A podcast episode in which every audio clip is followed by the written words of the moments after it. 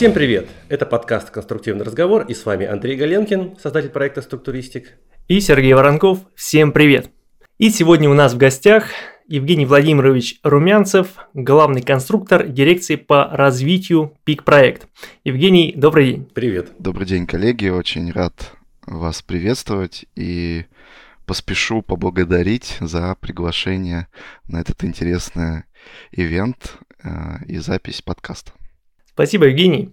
Э, расскажи, пожалуйста, кратко о себе. Ну, то есть, как ты пришел к тому, что стал главным конструктором э, ПИК-проект и почему выбрал именно строительную сферу, именно сферу проектирования? В 2005 году я закончил университет. Я сам родом из Южного Урала.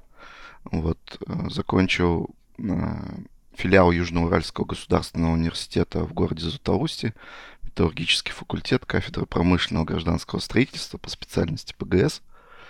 После этого работал непрерывно проектировщиком на разных должностях. Порядка восьми лет работал в Златоусте.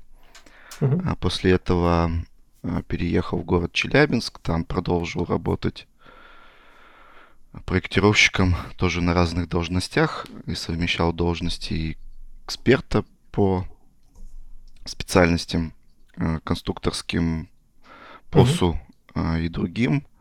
А также работал директором по проектированию проектной организации.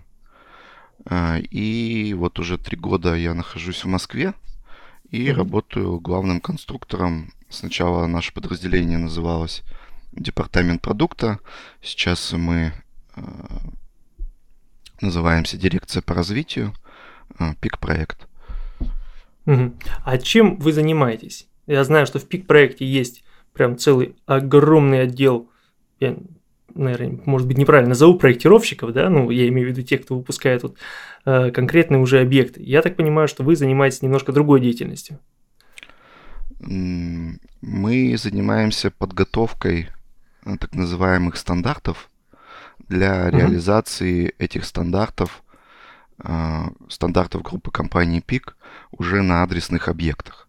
То есть адресным проектированием традиционно занимаются бюро комплексного проектирования по mm-hmm. различным направлениям в зависимости от видов заказчика, э, реновация, коммерческая, фи-девелопмент, там инвест-проекты и так далее. А мы создаем э, исходные данные, готовим эти исходные данные. Дирекция по развитию сейчас делится на два блока. А, блок R&D, Research and Development, то есть э, блок, который занимается новыми разработками, в том числе mm-hmm. научными. И те разработки, которые признаются успешными, они переходят уже в стандартизацию. И здесь подключается блок стандартизации, который готовит э, такую, мы это называем артикулы, то есть э, совокупность стандартов, которые позволяют э, однозначно интерпретировать те данные, э, те показатели, которые закладываются в проект и могут угу. быть использованы для адресного проектирования. Угу. То есть, если я правильно понимаю, то вы готовите некоторый э, исходный материал для проектировщиков. То есть, ну, там, э, не знаю, можно ли назвать это серией, ну, какие-то типовые изделия в том числе, да, исследуете конструкторские решения какие-то, применимы они или неприменимы. Я правильно понимаю? Или же это все-таки другая деятельность? А, совершенно верно. То есть раньше бы в проектных институтах э, это бы называлось серия, Угу. Собственно, все выпуски серии сейчас э, нет необходимости. Во-первых, это очень большие временные затраты, угу. когда прорабатывать э, документацию необходимо там на стадии РД с выпуском там всех изделий железобетонных и спецификации и так далее. То есть мы сейчас э, готовим стандарты. Это такое нечто среднее между P плюс и R минус. То есть... P такая... плюс и R минус. Да. Такой термин интересный, я э, Промежуточная стадия, э, которая позволяет 100% э, сделать проектную документацию, но содержит больше сведений, а, которую еще недостаточно назвать рабочей документацией, потому что там нет спецификаций и каких-то, uh-huh. но достаточно, чтобы сформулировать, сформулировать однозначно те решения, которые влияют на результат, то есть объемно-планировочные, конструктивные, количество материалов, основные какие-то такие решения базовые. Э, чтобы те ценности, которые ставит группа компаний пик перед своим продуктом, заложить mm-hmm. вот в эти стандарты, в эти артикулы, чтобы они потом были использованы при адресном проектировании mm-hmm. уже бюро комплексного проектирования. Mm-hmm. Скажи, пожалуйста, вот ты сейчас говоришь про железобетон в первую очередь, насколько я понимаю. И всегда ли у тебя была эта, ну, я назову это тяга к железобетону, основываясь на своем вот ощущении, или же все-таки это специфика работы просто? Ну, я не могу сказать, что железобетон это любовь с первого взгляда. Да. Я тоже, к сожалению. Исходя, опять же, из своей специфики, то есть, когда я учился, я больше тяготел к металлу. Металл мне казался более понятным, более простым но особенность и специфика домостроения, в первую очередь жилищная, mm-hmm. она э, диктует э, понимание э, совокупности свойств, э, каких-то конструктивных качеств железобетона. И Нолинс Воллинс пришлось э, детально разбираться в этом э, конструкционном материале, Э, его mm-hmm. особенностях, работе и так далее и тому подобное. Потому что железобетон все-таки основ, основной строительный материал. С этим, наверное, никто никогда не поспорит. Ну, вот, кстати, я всегда пытаюсь с этим спорить, потому что я, мне больше близок металл. Ну, я пока это не очень успешно. Значит, э, вот вот в этой связи такой вопрос. Э, не секрет, понятно, да, это все очевидно понимают, что у нас, да, жилье это, конечно же, железобетон, ну, 100% практически. А вот э, за рубежом, насколько мне известно, сталь все-таки не, ну, не то чтобы теснит, да, но тоже, ну, гораздо более популярна в строительстве там офисных зданий, э, жили, того же жилья. Вот в Великобритании по моей информации, да, которую вот я, мне встречалась, что там чуть ли не до там, 40% э, зданий, да, офисных и жилых строят из металла. То есть там это очень популярно. Ну, в США тоже. Меньше там, конечно, процент, но тоже металл используется очень много в гражданском строительстве. Вот э, у меня вопрос, а почему вот все-таки у нас-то такая вот тенденция, что у нас все, это же металл и жилье это просто вещь несовместимая. Вот как ты думаешь, с чем все-таки это связано? Ну, раз меньше половины, значит, и за рубежом а, тоже бетон имеет а, большее распространение, нежели металлические конструкции. А, что можно сказать? Вот а, в России, если говорить не о гражданском строительстве, не о жилищном, тем более я родом там с Челябинской области, где очень хорошо развито металлургическое производство mm-hmm. и достаточно много Э, довольно крупных э, заводов металлоконструкций, но все они работали на э, производственные здания, да, угу. какие-то там общественные сооружения, ни в коем случае не жилье, а, потому что особенность жилищного строительства, на мой взгляд, оно не в полной, то есть металлические конструкции не в полной мере отвечают э, тем качествам, которые закладываются э, в жилищное строительство. Объясню почему. Эм, наверное, мы не знаем с вами конструктивных систем э, из металлических конструкций стеновых. Ну, конечно. Есть там для сейсмики какие-то, но да, ну, э, таких обычно действительно нет, да. Кроме легких э, металлических конструкций, где можно там э, придумать какие-то панели, или там крупноблочного, модульного, вот сейчас очень модного направления развития металлоконструкций. Наверное, нельзя себе найти области применения металла. То есть это каркасные здания. Исходя uh-huh. из того, что э, э, конструктивная система каркасная, то есть совокупности колонн и ригелей, э, это и диктует ту область применения. То есть это гражданские здания могут быть, конечно же, э, торговые здания, какие-то офисные здания, возможно, а, безусловно, самое широкое их распространение это всякие всевозможные логистические центры. А, там, грубо скажу, мы их там у себя называли сарай. А, то есть... Э, Да-да-да. Вот, вот такие сараи, заводы выпускали, проектирование занимало, э, там, если это была халтура, два выходных. То есть в, в, в, в первые два выходных э, ты рисовал КМ, а во вторые два выходных ты рисовал ограждающие конструкции, там КМ2 это у нас называлось, и сэндвичи стеновые, э, кровельные. И за две недели выпускалась готовая рабочая документация на какой-то цех, э, какой-то складской комплекс. То есть uh-huh. очень быстро, вполне себе оптимально. Вот это ниша металлических конструкций, на мой взгляд. Э, гражданское строительство, не жилищное, а, и все, что нестандартное, большепролетное, конечно же, это металл. Угу. Вот те здания, которые и те сооружения уникальные, в которых мне приходилось работать, мы где-то с 2010 года сотрудничали с крупной организацией. А, это Санкт-Петербургский гипростроймост. И та организация с которой я очень нежно и трепетно отношусь, там, где я проработал больше 10 лет, проектное управление «Штрих», а, сейчас имеет э, два подразделения в Златоусте и в Челябинске.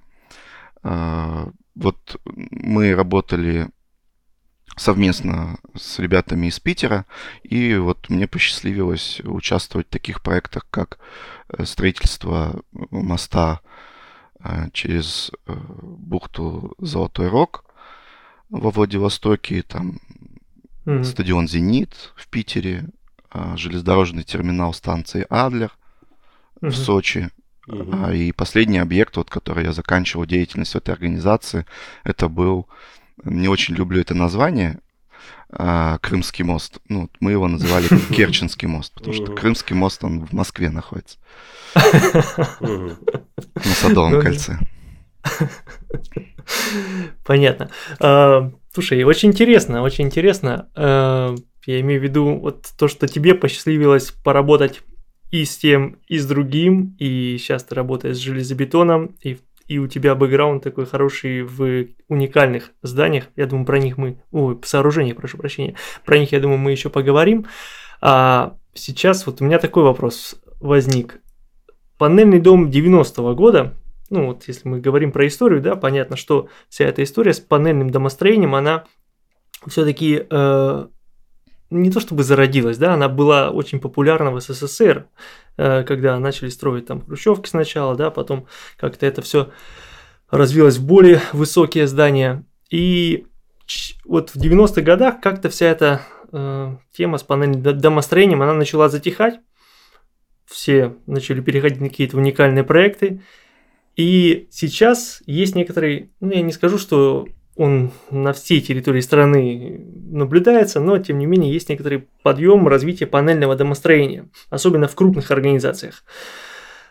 Так вот, Евгений, чем панельный дом 90-го года отличается от панельного дома 2021 года? Ну, давайте тогда начнем с того, а, какая цель была угу.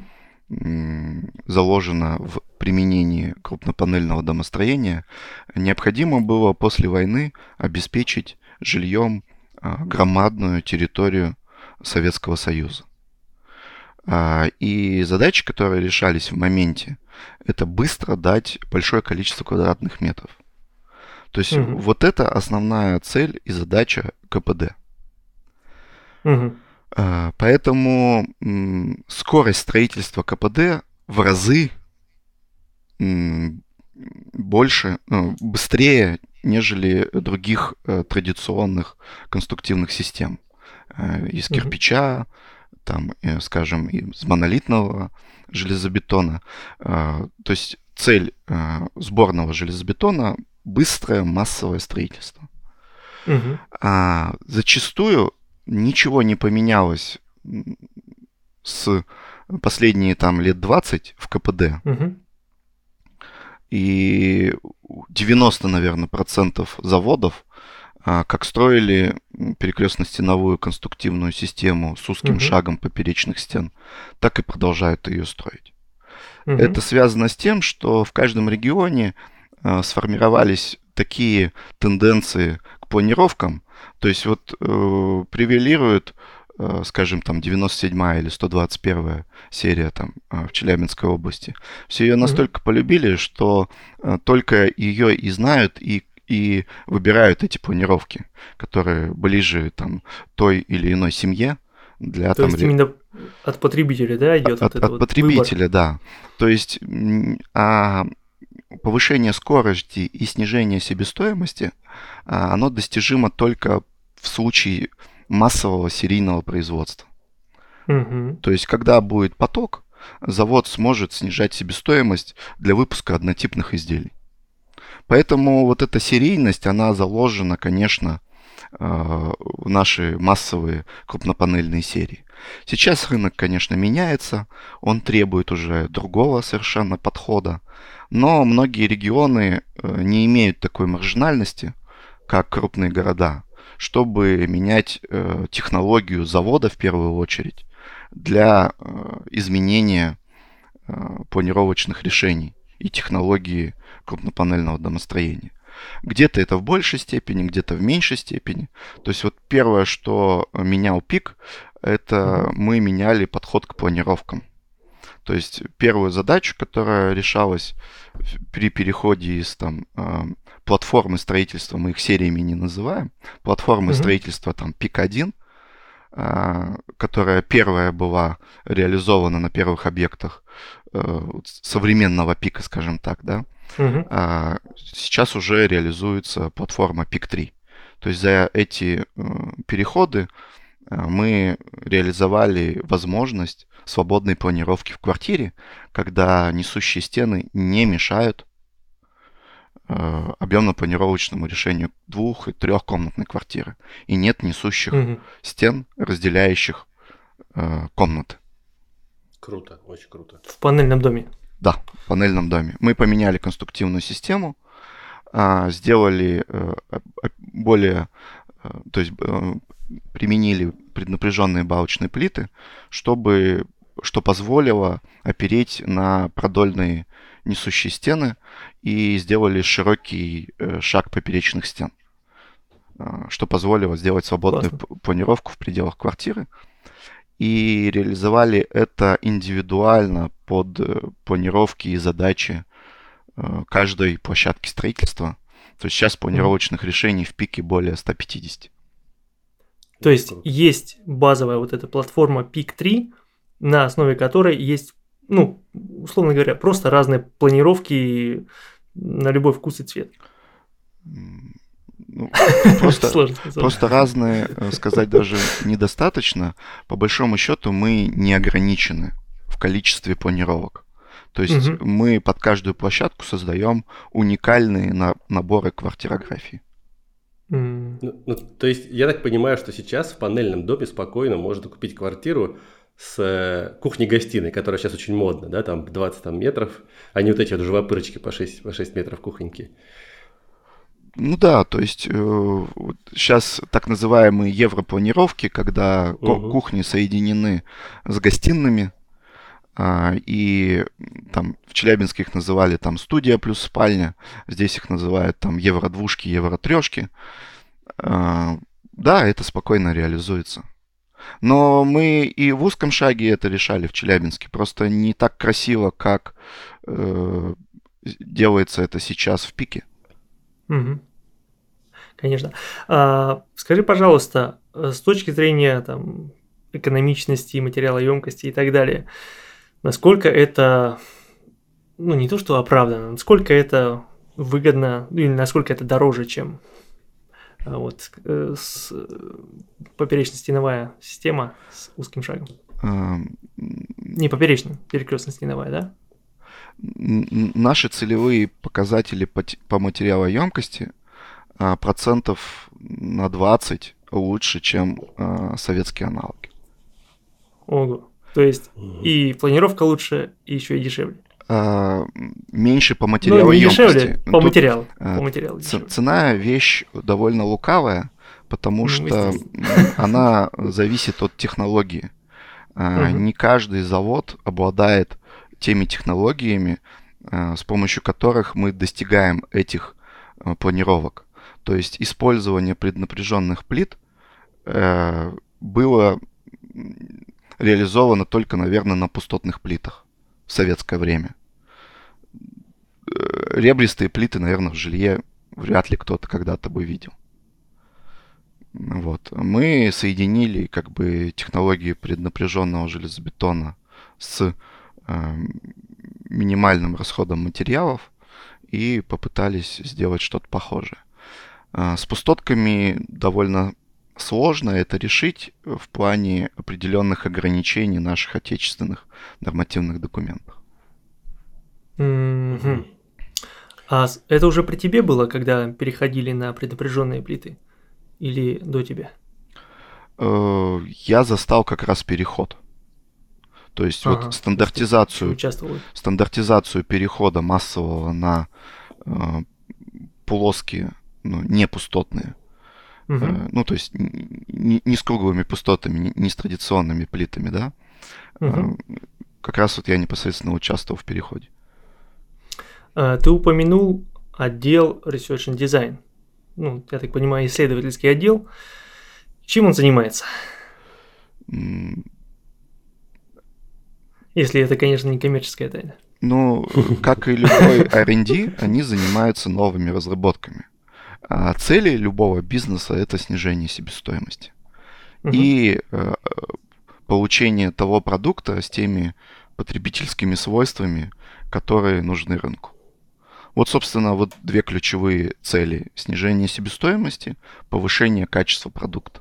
Вот два главных, э, две, две главные цели, которым занимается R&D. Вы проводите испытания? А, мы участвуем в испытаниях, да, мы их, э, мы являемся заказчиками испытаний. Ага. То а есть у нас нету испытания проводит уже. У нас нету приборной базы и э, такого уровня лабораторий, чтобы выполнить самостоятельно э, большой комплекс испытаний. И более того, наверное, нам это и не нужно, потому что задачи постоянно меняются. Угу. То есть угу. цели другие. Цель не провести испытания, а цель получить э, качественный продукт. Ну, то есть опробовать какое-то новое решение, допустим, или понять, как там лучше работает, ну, узел там или плита. Я правильно понимаю? Да, у, у нас э, в группе, то есть в структуре пик проекта есть отдельное подразделение, техническая дирекция. Угу. Э, она выступает в роли внутренней экспертизы. Mm-hmm. Внутренней mm-hmm. экспертизы тех решений, будь то R&D, будь то стандартизация. То есть это mm-hmm. такой регулятор конструктивных решений, а, обеспечение а, концепция конструктивной безопасности, так у нас называется, ККБ. Концепция конструктивной безопасности. Интересная аббревиатура. Хорошо, а с чем чаще всего приходится сталкиваться в исследованиях? Ну, в отсутствии э, опытных каких-то результатов в отечественной практике. Угу. И все, что касается сборного железобетона, внедрение его в практику очень сложно дается. Э, еще сложнее дается подтверждение безопасности в органах государственной экспертизы. А вот, вот э, раз про экспертизу начали говорить, был ли все-таки опыт да, протаскивания каких-то решений, которые с точки зрения наших норм являются ну, не совсем правильными, да, но с точки зрения инженерной практики, да, инженерной точки зрения абсолютно логичное и безопасное решение. То есть вот такие получалось протаскивать решения, которые формально не соответствовали нашим нормам? А, коротко отвечу «да». А, если более подробно, то нельзя сказать, что эти решения неправильны. Угу. Зачастую просто решения не имеют однозначного трактования и методик расчета в отечественных угу. нормативных документах. Поэтому мы, руководствуясь там положениями 384 федерального закона, для подтверждения механической безопасности не можем ссылаться на положение добровольных нормативных документов. И э, СП-335 по крупнопанельному домостроению или СП по каркасному домостроению не позволяет нам э, использовать заложенные там методики для реализации наших конструктивных систем. Поэтому мы вынуждены э, разрабатывать свои собственные математические модели, численные модели и верифицировать их по результатам испытаний. Угу. И это потом все в экспертизе, как бы они принимают а, это. Э, да, да. Мы зачастую это, эти результаты оформляем в виде определенных НИРов. Угу. С помощью этих НИРов формируем подходы к э, разработке и созданию специальных технических условий. Угу. И с помощью процедуры СТУ легализуем те подходы, которые мы закладываем для подтверждения надежности, механической безопасности наших решений.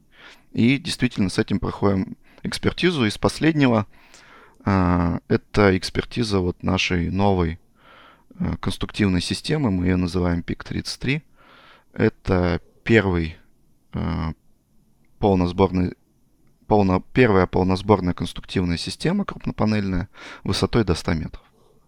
Ого, До 100 метров, обалдеть. Это, можно сказать, уникальное здание, можно сказать. Ну, мы специально не переходили э, ту черту 100 метров, чтобы стать уникальным зданием. Угу. Но вот, например, есть еще один у нас пилот э, колонна Ригель, то есть каркасное сборное здание, тоже высотой до 100 метров.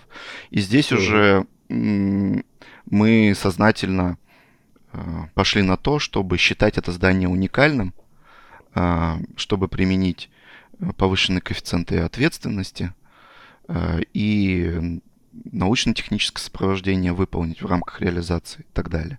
Но и для ПИК-33 мы сами, э, невзирая на требования закона, сами повысили себе ответственность этого здания, коэффициент надежности по ответственности.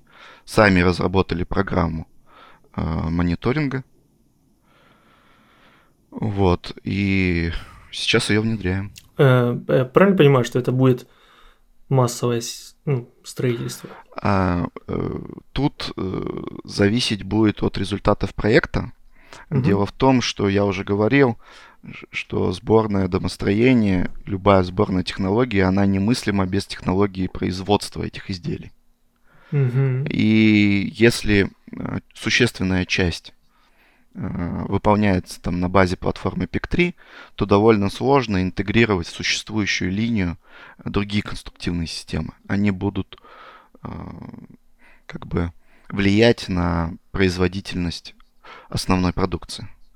Поэтому угу. тут нужно либо строить новый завод, угу. либо как-то какой-то отдельный цех создавать для выпуска новой продукции. То есть это должна быть отдельная линия желательно, чтобы да, да, то есть не должна быть опытная линия для отработки опытного производства, чтобы угу. на ней обкатать уже э, массовую историю и получить э, те показатели по себестоимости, которые приемлемы для массового использования. Угу.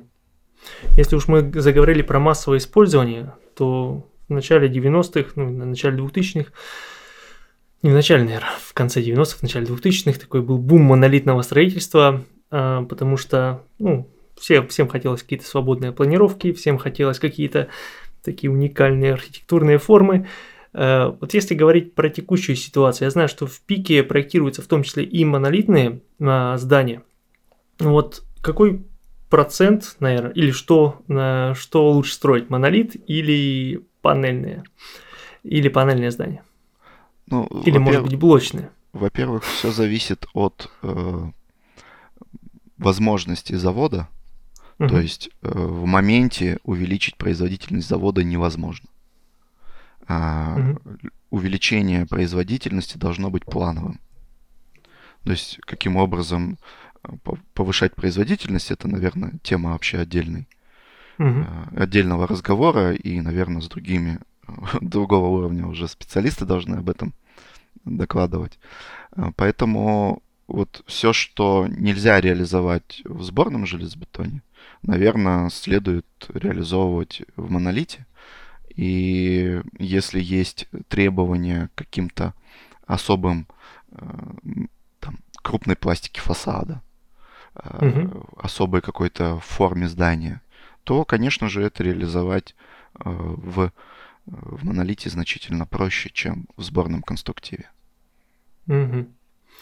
А если говорить про технологии, то в, в пике, ну и вообще сейчас панель домостроений используются наработки, ну, продолжение вот этой вот советской школы, либо же что-то взято еще из, э, из-за рубежа.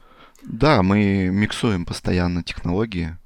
То есть у нас работают выходцы из бывших э, научно-исследовательских институтов и молодые амбициозные ребята, которые постоянно мониторят э, западный рынок, западные технологии, Америка, Скандинавия, страны, угу. э, голландцы, итальянцы, то есть те э, страны, где очень высоко развита технология сборного железобетона, мы их постоянно мониторим, пытаемся с ними сотрудничать, какие-то проекты даже делаем совместно с зарубежными mm-hmm. компаниями, чтобы вот эта вот преемственность возникала и собственные компетенции такого международного уровня.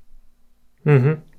А вот если смотреть на вот западные технологии, просто вот на твой взгляд, какая из э, технологий, да, вот там скандинавская, американская, итальянская это называл, вот какая самая продвинутая или вот ну, твой, если бы ты пришлось выбирать, да, угу. тебе? Ну вот э, я сейчас слежу за строительством одного очень интересного здания, э, Роттердам, Голландия, 215 метров, полносборное здание. Ничего себе. 215 вот, был. Да, Это строится круто, да. с применением так называемого строительного сарая. Это такая бытовка, которая поднимается вслед за зданием. Наверху угу. этой бытовки, на минуточку, два 40-тонных мостовых крана. Ого! А, и они, э, то есть он наращивает сам себя на своих собственных стойках, угу. находится эта бытовка, и позволяет себе как в условиях заводского производства обеспечивать э, качество заданные сроки. Вот в сентябре они, так понимаю, э, достигнут отметки 215 метров. В прошлом году пере, э, прошли отметку 100. Сейчас это порядка, там, по моим оценкам, 150, где-то 160 метров. И за лето должны построить сборную часть, потом вверху металлический шпиль. В совокупности 215 метров самое высокое сборное здание в Европе будет.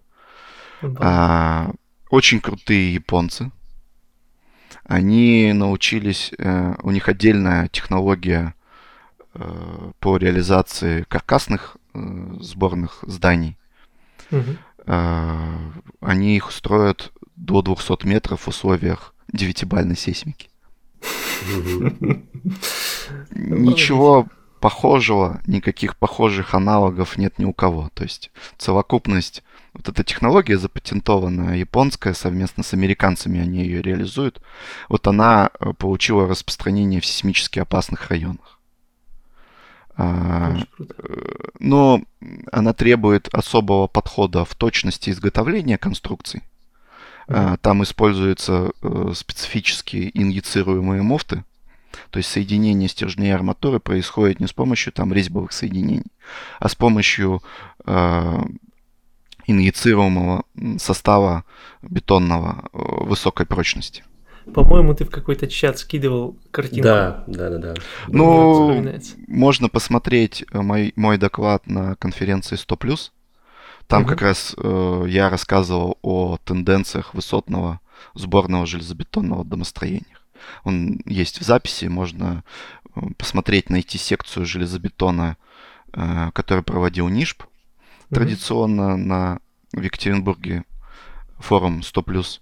И вот там у меня был доклад по э, тенденциям, мировым тенденциям э, сборного железобетона. И как раз я рассказывал о том, что делаем мы в пике, в том числе по ПИК-33.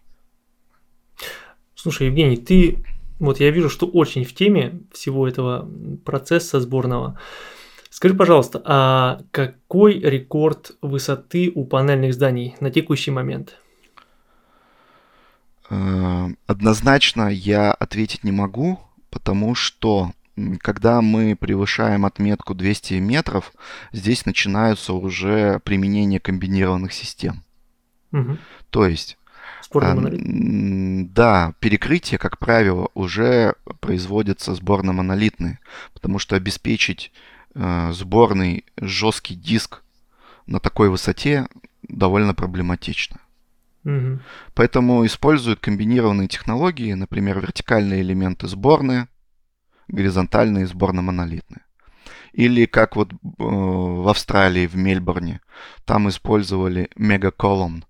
Э, мегаколонны, такая сборная железобетонная обечайка э, большого сечения, там до метра в поперечнике, который, mm-hmm. внутрь которой вставлялся каркас и монолитился. То есть можно ли назвать эту технологию сборной? ну, однозначно назвать ее сборной нельзя. То есть вот mm-hmm. этот вклад сборности, он различен в разных конструктивных системах. Mm-hmm. Но, например, перекрытие там пустотное в небоскребе. Mm-hmm. Mm-hmm. Вот.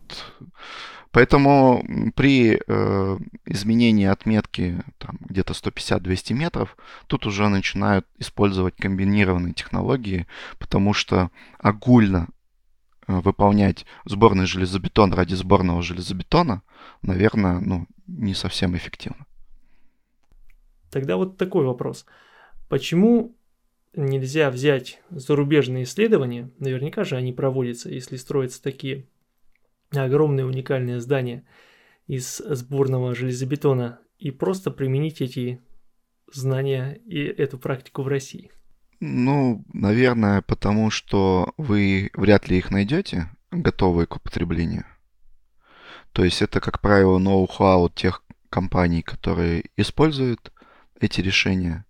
То есть они должны построить там несколько объектов, если они связаны с научным сообществом, написать там одну, две, три статьи, и тогда эти решения вы сможете использовать то есть э, каких-то других источников получения информации, кроме научных статей и э, международных организаций, которые аккумулируют эту э, информацию, таких как ФИП и РЛМ, uh-huh. ICA, uh-huh. PCI, вы вряд ли найдете.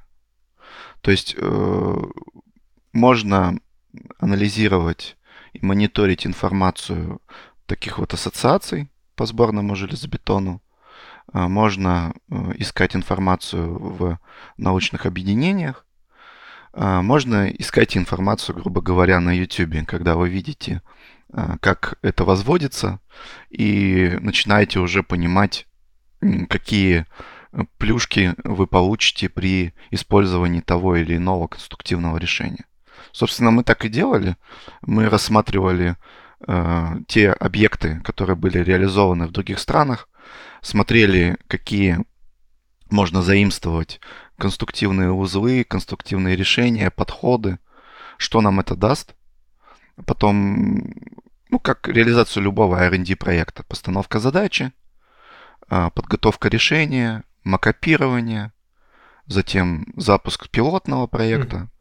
И определение ну, то есть сопоставление результатов пилота и целеполагания на начальном этапе. Если э, пилот признан успешным, то внедрение его в массовое э, проектирование и, строительство. Угу. То есть, грубо говоря, можно увидеть там какую-то идею, но здесь обязательно нужно ее адаптировать. Без всякого сомнения. Даже если вы найдете готовые статьи, то вряд ли у вас хватит квалификации без собственных исследований повторить это, э, эти испытания или как-то верифицировать ваши численные модели. То есть нужно очень высокую квалификацию иметь, чтобы при ограниченном объеме информации получить полное понимание работы конструкции узла или технологии использования. А вот, а вот ты упомянул сейчас такую организацию, как ФИП. А вот э, можешь поподробнее про нее немножко рассказать? Я тоже много слышал про нее, но я больше по металлу знаю организацию, а вот про железобетону мало. Я так понимаю, что ФИП – это одна из таких организаций, которая занимается вот, ну, популяризацией, что ли, железобетона, да? Э, ФИП наряду с Райлем – это две основные э, научные организации, некоммерческие, насколько я это понимаю, а, которые синтезируют э, передовые материалы научные э, в области железобетона и не только. То есть э, ФИП – это организация международная по бетону, находится в, в Лозанне, офис основной, Швейцарии, имеет комитеты по различным направлениям. А, они э, создают авторы модуль кода. Э, модуль код используется в Европе для разработки еврокодов впоследствии. Угу. Еврокодов. То есть э, сначала пишется модуль код, и затем положение модуль кода используется при разработке Э, евро э, кода, либо национальных э, кодов приложений тех стран, где это используется. Райлем – организация более широкого смысла. Это союз лабораторий экспертов по строительным материалам, конструкциям и конструктивным системам. То есть более широкая ассоциация, ее больше связывают именно с теорией а, материалов. А, ФИП все-таки больше конструкции, хотя и не только. Есть и комитеты по материалу, по бетону в первую очередь. А РЛМ более широком смысле слова, они и деревом занимаются, и несколько там металлом, и современными материалами не бетонного там свойства. Угу. Вот, и имеют у себя э, молодежные сообщества э, в Райлеме и Фиби. Э, Фиби это сообщество молодых ученых и исследований, FIB Young Member Group. А в Райлем это называется Райлем Youth Council, Совет молодых райлемовцев, да, Совет молодых исследователей – который входит Райлем. И вот э, ваш покорный слуга в прошлом году э, я вошел в совет молодых, молодого, совет, молодежный совет Райлема от Восточной Европы и Центральной Азии. Ничего себе, это прям достижение. Очень круто, поздравляем. Вот, поэтому, пользуясь случаем, круто, да. я приглашаю всех молодых исследователей в национальную ассоциацию, ассоциацию железобетон, которая на базе Нижба э, давно создана, вот сейчас а, а, находится на определенном этапе своего развития, как мне представляется, все-таки положительном этапе, динамичном этапе своего развития. А, у нас есть э, в ассоциации железобетон э, союз молодых специалистов, исследователей. А, членство в нем абсолютно бесплатно. И молодые исследователи, инженеры, входящие в национальную ассоциацию, становятся ассоциированными участниками того же ФИБА и Райлема, их э, международных союзов молодых исследователей и инженеров. Единственное, если вы хотите быть прямо членами этого сообщества, а, там и получить значок FIBA или Ролема, то вам нужно будет э, вступить э, локально еще и туда. Но это требует определенных денег. Хоть и скидки определенные предусмотрены, но тем не менее это платная история. Евгений, расскажи, пожалуйста, чем занимается Ассоциация железобетон для слушателей? А, ассоциация железобетон занимается э, систематизацией, поиском э, новейших достижений популяризации науки в области железобетона, решением вопросов э, профессионального сообщества в области железобетона, будь то производители э, товарного бетона, железобетонных конструкций, э, исследователи в области железобетона, проектировщики, проектные организации и проводят всевозможные ивенты, конференции, которые позволяют решить какие-то проблемы э, профессионального mm-hmm. сообщества, э, более адресно донести эти проблемы э, и формализовать их на площадках технических комитетов при Минстрое. Mm-hmm. И формулировать эту проблематику для включения и, и учета при разработках нормативных документов.